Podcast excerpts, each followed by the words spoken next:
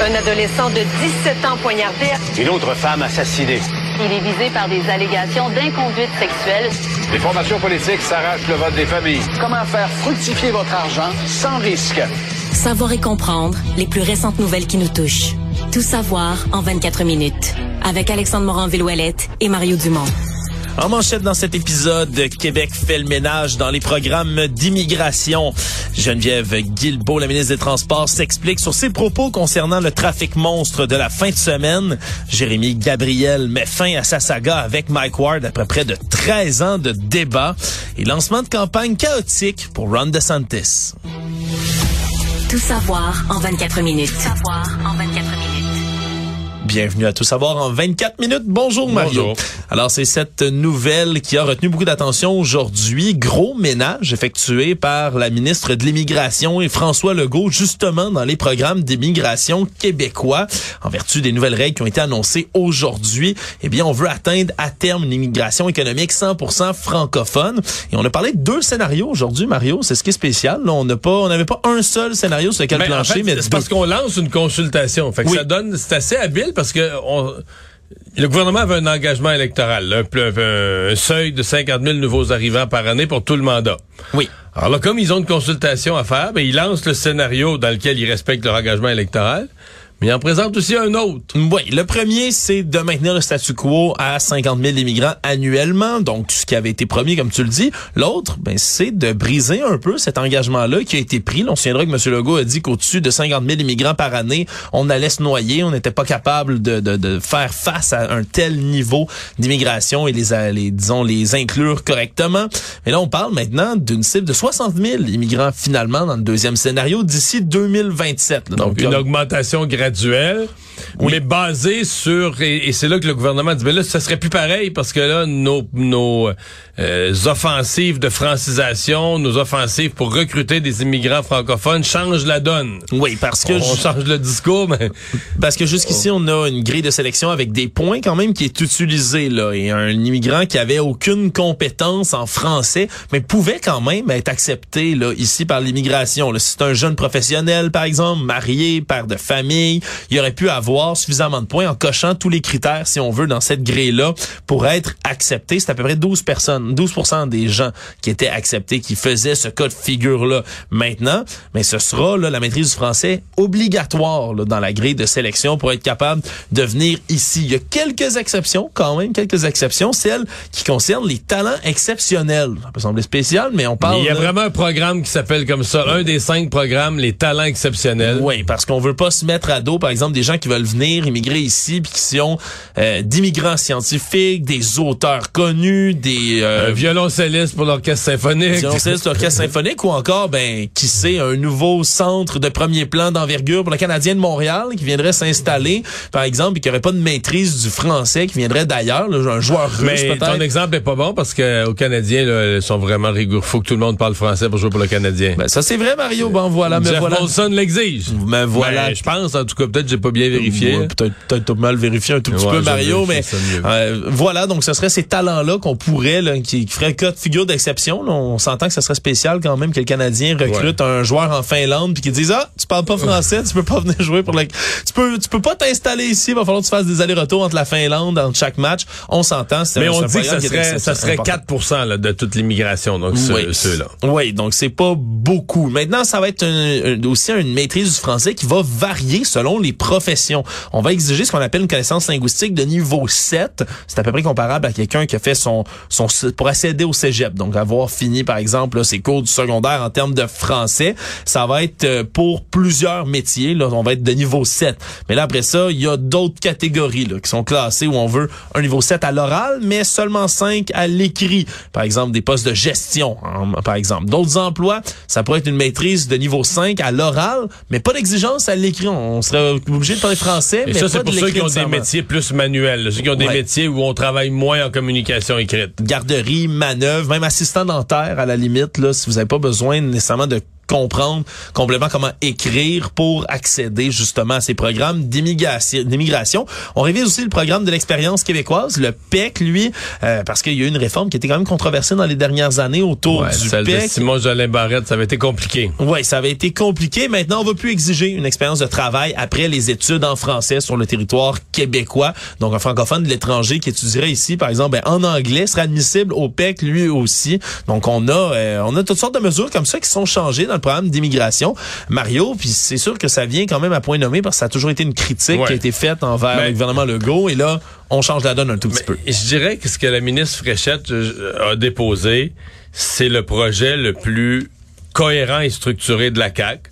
On comprend qu'il y a un petit effort pour se sortir du carcan de l'engagement électoral, mais poliment et doucement. Euh, bon, ça va faire dire à, ce, à certains qu'effectivement, c'est un autre engagement rompu de la C A Q. Oui. Mais euh, c'est une politique qui se tient, c'est une politique qui est cohérente, euh, alors que c'est un sujet où la C A Q avait souvent eu beaucoup de difficultés. Je reste, bon, il y a une partie de la politique sur la francisation, le recrutement en français qui s'adresse aux immigrants temporaires, parce que c'est toujours ça la difficulté. On fixe un seuil, mettons pour l'année passée, en théorie, on avait un seuil de cinquante mille. Bon, il était peut-être augmenté un peu parce que les années d'avant, là, il y avait eu la pandémie, puis il y en a qui n'étaient pas rentrés, mais on a quand même accueilli cent cinquante mille. On a accueilli l'année passée cent mille de plus que, ce que supposément ce qui est le seuil. Oui. Puis à cause des immigrants temporaires, mais qui sont des immigrants des, des temporaires, mais qui deviennent permanents, qui repartent pas, qui restent. Puis quand je dis qu'ils restent, ils restent pas contre notre gré, là. Ils restent parce qu'il y a des besoins dans le marché du travail, il y a quelqu'un qui veut des embaucher, les embaucher, il y a des entreprises. Donc, exemple, des étudiants qui parlent français, ben on les laisse pas repartir, on veut les garder dans un emploi. Alors, ce qui fait que le temporaire devient permanent, ce qui fait que les seuils le seuil théorique du cinquante mille par année, puis le nombre qu'on accueille vraiment, c'est plus exactement la, la même chose.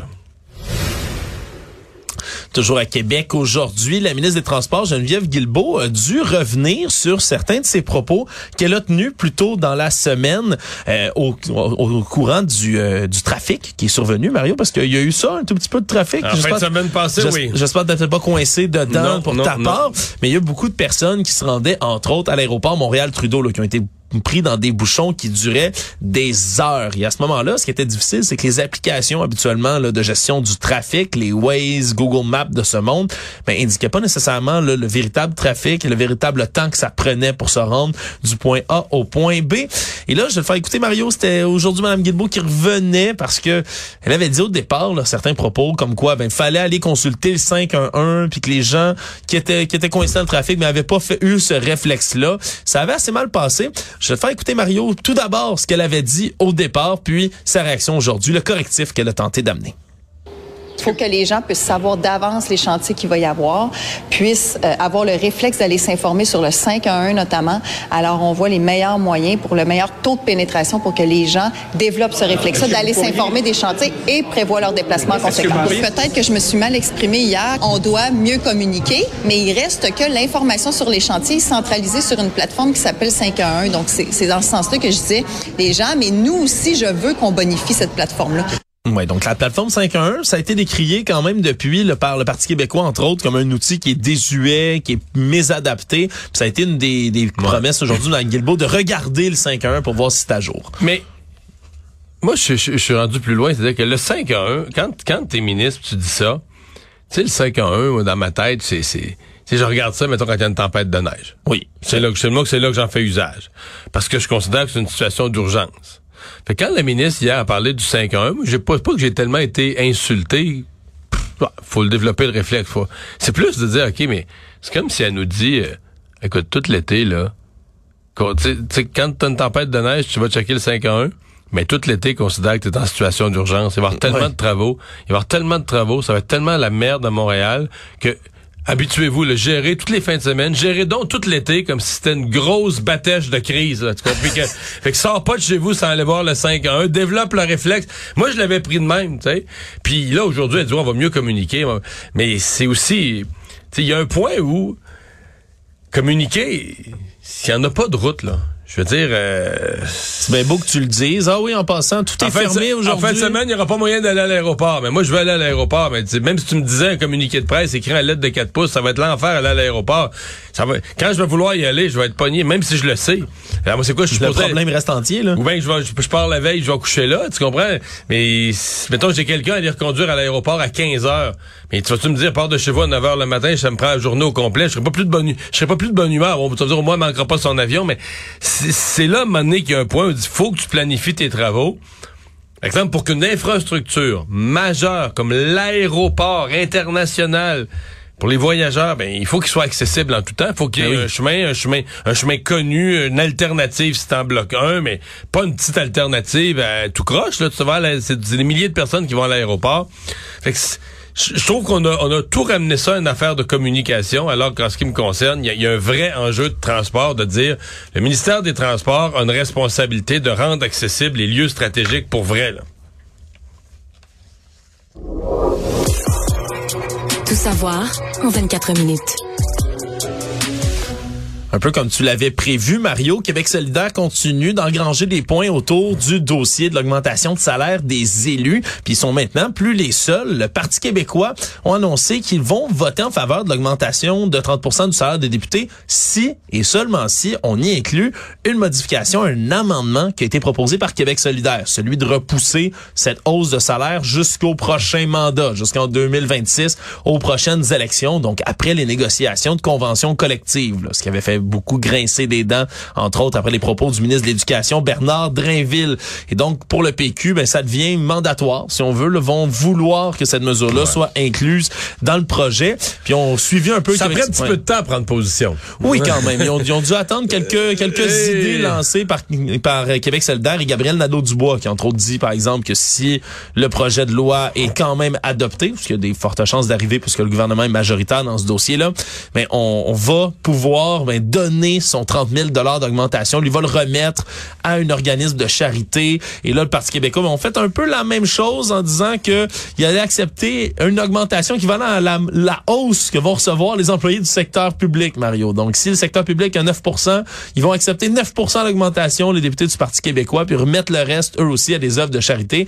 On était un peu à la traîne aujourd'hui, Mario. C'est compliqué, ouais. Mais, mais, mais là, ce que je voyais tout à l'heure, je sais pas qu'est-ce qui s'est passé, parce qu'ils sont en commission parlementaire sur le sujet, et je vois la C A Q, les libéraux qui attaquaient Québec solidaire, qui accusaient Québec solidaire d'avoir déposé un amendement où ils voudraient pas la, la, l'augmentation salariale de trente mille, mais ils en voudraient une de vingt mille. Je sais pas quelle confusion, qu'est-ce qui s'est passé, est-ce que Québec solidaire s'est fait piéger? Je me méfie, j'ai, j'ai pas vu ben, là, le, le, ce qui s'est passé, le mot à mot de ce qui s'est passé, mais je voyais que toutes les autres parties là, sautaient sur le dos de Québec solidaire pour rire d'eux, puis dire, ben là, vous... Ça devient euh, un drôle de dossier quand même, Mario, de voir plein de députés s'obstiner sur leur propre augmentation de salaire, puis c'était... C'est sûr que c'est un, un, un malaise, mais euh, ce que Québec solidaire essaie de faire, c'est quand même, c'est un peu de l'équilibrisme, tu sais, de dire, puis là, est-ce que une fois qu'un député, deux députés de Québec solidaire ont dit, nous, on donnerait à des organismes communautaires, est-ce qu'il y a dans leur caucus des gens qui la garderaient, euh, la, l'augmentation, qui la oui. voudraient? Euh, c'est là, tu vas avoir du deux poids, deux mesures à l'intérieur du même caucus, des gens. Donc, ça va être à, ça va être quand même à surveiller au cours des... Puis, on sera pas de cachette, là, je veux dire, euh, je suis convaincu qu'à la maison, les députés, députés, députés, eux, là, Il euh, y en a beaucoup que le conjoint dit euh, « Hey, t'es-tu fou de là, remettre... Euh... » Prends-le, le trente mille, on a ben des ouais, enfants envoyés à l'école. On a des enfants envoyés à l'école, euh, on a une hypothèque à payer, les, les taux d'intérêt augmentés, euh, tout a augmenté. Puis là, ils t'offrent une augmentation de salaire, tu vas redonner à des organismes communautaires. Ouais. Fait que je suis convaincu qu'il y a des conjoints La ou des conjointes, peut-être. des conjoints ou des conjointes qui disent, c'est quoi votre niaiserie pour faire deux, trois petits points politiques, tu vas appauvrir le ménage, puis tu vas nous empêcher d'amener les enfants en vacances cet été. Mais ça, c'est tout un, c'est tout un lobby, Mario, que celui de la famille dans des dossiers comme ça.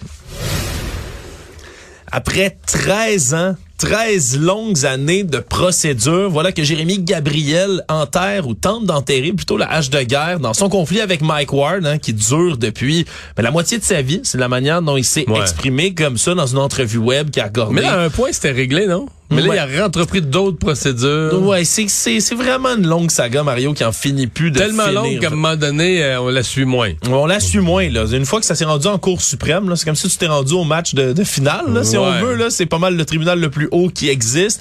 Et là, maintenant, on était rendu dans des poursuites aux civils de deux cent quatre-vingt-huit mille dollars qu'il intentait, Jérémy Gabriel. Et là, c'est ah ce oui, qui parce reste... que parce que à la Cour suprême, c'était pas une poursuite aux civils. C'était la Commission des droits de la personne oui. qui poursuivait Mike Ward au nom de Jérémy Gabriel. Alors voilà. que là, c'est lui et sa mère qui, au civil, intentait des, des, des procédures directement contre Mike Ward. Ouais, et lui, c'était de l'ordre, comme je le disais, de deux cent quatre-vingt-huit mille dollars. Et là, il laisse tomber tout ça, là, officiellement. Explique dans l'entrevue que donné là, l'avocat François-David Bernier, auquel le journal a eu accès en exclusivité, euh, dire ne plus vouloir être en confrontation avec Mike Ward, vouloir passer à autre chose. Puis même, il continue à assurer que c'est pas l'appât du gain qui, qui l'a motivé dans cette histoire-là. Dit que c'est plutôt ben, le désir de justice, de, de, d'aller voir la population puis de leur faire comprendre qu'un enfant pouvait mal se défendre, était mal outillé pour se défendre face aux attaques qu'il a subies là, dans le, le, le spectacle de Mike Ward à l'époque, moins que d'autres personnalités, là, les intouchables, c'était comme ça qu'il les appelait dans son spectacle à l'époque, comme Grégory Charles, là, étaient eux beaucoup plus outillés pour se défendre. Puis ce qu'il explique, c'est que maintenant que le débat a avancé, selon lui, il n'y a plus rien de constructif qui peut sortir de cette poursuite. On peut l'entendre un tout petit peu quand même lorsqu'il expliquait là, qu'est-ce qui restait là, de tout ça, qu'est-ce qu'il retirait, est-ce qu'il y a encore de la rancœur avec Mike Ward? Présentement, je, je pense que j'en ai eu assez. Je, je, c'est, c'est, c'est plate à dire comme ça. J'ai plus, euh, j'ai plus envie de parler de cette histoire-là. J'ai plus envie de, de d'être dans la confrontation avec euh, Mike Ward. Mm-hmm. Euh, j'ai envie de passer à autre chose. Et c'est pourquoi je J'ai pris cette décision-là de de me retirer, de retirer le recours. Donc, on l'entend là-dessus, puis surtout, euh, il explique les causes familiales autour de tout ça, Mario. Il dit que c'est sa famille qui, qui en a subi là, vraiment les contre-coups, qui a implosé, là, c'est les termes qu'il utilise autour de tout ça, parce que sa mère, elle, Sylvie Gabrielle, a toujours une poursuite au civil de quatre-vingt-quatre mille six cents dollars. Oh, elle la retire pas. Retire pas sa plainte, parle du divorce de ses parents. Sa mère, d'ailleurs, qui a été très active là, pendant la pandémie, là, épousait certaines théories complotistes sur les réseaux sociaux, elle fait beaucoup parler d'elle pour certains de ses propos. Bref, semble-t-il que ça a beaucoup, beaucoup, beaucoup brassé dans sa famille. Et là, lui, on tend toujours la main, là, la branche d'Olivier à Mike Ward, à savoir si ce dernier là, aimerait le rencontrer pour avoir une discussion. Mais bon, pour l'instant, Mario, là, moi, un revirement, encore une fois, le théâtral. Jérémy Gabriel qui veut bouger à autre chose, passer à autre chose dans sa vie, puis cette saga Tourne qui... la page là-dessus. Ouais, saga qui, disons, a pris beaucoup de temps, Mario, beaucoup d'espace médiatique dans les dernières années. Actualité. Tout savoir en vingt-quatre minutes. Forte hausse du nombre de plaintes à la Société des Transports de Montréal alors que leur rapport d'activité de deux mille vingt-deux est paru aujourd'hui. Augmentation de vingt-quatre pour cent du nombre de plaintes en deux mille vingt-deux par rapport à deux mille vingt et un. six mille deux cent cinquante plaintes alors qu'on en avait quatre mille cinq cents l'année d'avant. C'est un énorme bond, certes, mais du côté là, des porte-paroles de la Société de Transport, on dit que c'est l'achalandage qui a augmenté tout ça. Un achalandage qui a augmenté, lui, de quarante-trois pour cent alors que les plaintes, comme je dis, c'est vingt-quatre pour cent. Donc, eux s'expliquent ceci par cela. Néanmoins, ils ont quand même observé là, un nombre de hausses de plaintes, entre autres, autour d'enjeux qu'on a beaucoup entendu, Mario, dans les transports en commun, là, les critiques sur le métro. Craintes liées aux personnes vulnérables, consommation de drogue, consommation d'alcool dans le métro, comportement problématique de certains clients. C'est ce qui est revenu le plus souvent, sans grande surprise. Mais est-ce qu'il y a des plaintes pour ce qui est un de tes dadas? Euh, le, non, mais la non-fiabilité, le, le, le, le nombre élevé de, de matins, de retour à la maison où il n'y a pas de service, pas de service, service interrompu, une demi-heure, une heure, tu peux pas te rendre, t'arrives en retard. Oui, ben le nombre de, de pannes, lui, qui sont de plus de cinq minutes, est à la hausse. Là, par, par un chiffre par million de kilomètres. Par exemple, en deux mille vingt-deux, on était à dix virgule quatre, on était à neuf virgule quatre l'année d'avant. Donc, il y a vraiment une augmentation. Encore une fois, eux blâment le tout sur l'achalandage, mais c'est certain qu'on a un nombre d'augmentations, là, encore une fois, là, de ces de ces pannes, de ces interruptions de service qui sont subies dans le métro. Donc, oui, on a repris beaucoup de transport à la S T M, mais ça fait pas là, l'affaire de tout le monde, comment c'est géré. Mais la question là, de la sécurité, et ça, ça c'est un vrai enjeu qu'il va falloir traiter parce que là, ils vont perdre des clients... Ouais, ils ont annoncé des, à... des femmes, des gens plus âgés, ils vont perdre des clients en permanence. Là. Ouais, ils ont annoncé avoir ajouté là, une soixantaine de personnes là, d'effectifs de sécurité dans le métro là, pour venir tenter de pallier à tout ça. Mais tu sais, Mario, c'est quand même un problème qui disons, est multifactoriel. Là, on le sait ouais, que... c'est un problème de la société à Montréal, donc ouais, il se reflète dans le métro. Là. Ben oui, parce que la station où il y a le plus d'usagers, sans grande surprise, là, sept virgule deux millions de déplacements de personnes l'an dernier à Berri-U Q A M, juste à côté de la station ici. Puis ça coïncide, Mario, Berri-U Q A M, évidemment, avec le quadrilatère qu'on dit très problématique ici à Montréal, là, tout près là du quartier gay de Montréal. Vraiment, tu sais, c'est un problème multifactoriel, mais ça déborde dans le métro. Hein. C'est un abri ouais. pour ces gens-là, souvent, qui sont des populations très vulnérables. Économie. Il y avait une drôle de promotion chez Maxi, Mario. Je sais pas si tu avais déjà vu ça. Euh, il y avait une offre lorsqu'il n'y a pas de poulet cuit. Tu sais, les, les fameux les poulets, poulets déjà préparés entre quinze heures et dix-neuf heures. C'est ce que moi, mes enfants appelaient ça. Je pense que c'est mon gars à trois, quatre ans, quatre, cinq ans. Il était petit, là. Ouais. Parce qu'il trouvait le poulet en général sec. Il trouvait ouais. ça sec du poulet. OK. Puis les poulets, ce genre de petits poulets-là, ils s'appelaient les poulets pas secs. Les poulets pas secs. Le petit poulet à l'épicerie là, qui est ouais. cuit, qui est quand même gras, là, puis il est petit, là, mais... Il ouais, appelle ça le poulet pas sec. Le poulet pas sec. Mais regarde, quand il n'y avait pas de poulet pas sec, entre quinze heures et dix-neuf heures chez Maxi, t'obtenais un coupon pour un poulet cuit gratuit. Donc, on s'assurait ah, ouais. d'avoir... Ouais, mais moi, dans les jours suivants? Ben, moi aussi, Mario, j'ai été complètement surpris de savoir que c'était une offre comme ça. Hey, si je savais ça, je serais allé voir à dix-huit heures, à dix-huit heures cinquante-cinq tous les jours pour les prendre en défaut. Exact, Mario. Mais c'est peut-être pour ça que t'en as pas entendu parler, parce que, semble-t-il, une promotion qui a vraiment pas fait long feu. Déjà ce matin, c'est retiré. Ça faisait vraiment peu de temps qu'on l'avait du côté de Maxi. Puis ce qu'on explique là, du côté des employés de la maison mère, c'est que ça a été des, la, les affiches là, qui, qui annonçaient cette promotion ont été retirées au courant de la semaine dans à peu près tous les Maxi au Québec. C'est des groupes Facebook, entre autres, là, qui rapportent ça. C'était en train de leur coûter cher? Ben, semble-t-il que c'est pas tant que ça coûtait cher, mais que c'est les clients qui abusaient. Il y a des commentaires qui sont ressortis un peu partout en disant qu'il y avait des clients qui étaient agressifs. Il y a une caissière qui aurait confié, puis là, je me fie à un groupe Facebook, Bienvenue chez les cheap, les économes du Québec, okay. qui recense toutes sortes de rabais comme ceci là, sur le réseau social. Puis on dit que c'est vraiment des gens qui abusaient, des caissières qui ont confié, qui avaient des clients, des clients qui devenaient agressifs avec le personnel, avec les caissières par rapport au poulet, à l'heure où ils venaient le chercher. Il y en a plus, déplacer le poulet. Bref, c'est un, c'est un, c'est un, ça va être un cas, Mario, qui va être, qui va être à suivre, je vais le dire, comme Comme ça, là, mais la promotion qui est déjà terminée chez Maxi parce que ben les gens savent pas se gérer vers, une, face aux petits poulets pas secs. Une F B I, une fausse bonne idée qu'ils ont eue chez Maxi, ils ont dû la retirer. Voilà, malheureusement. Le Monde.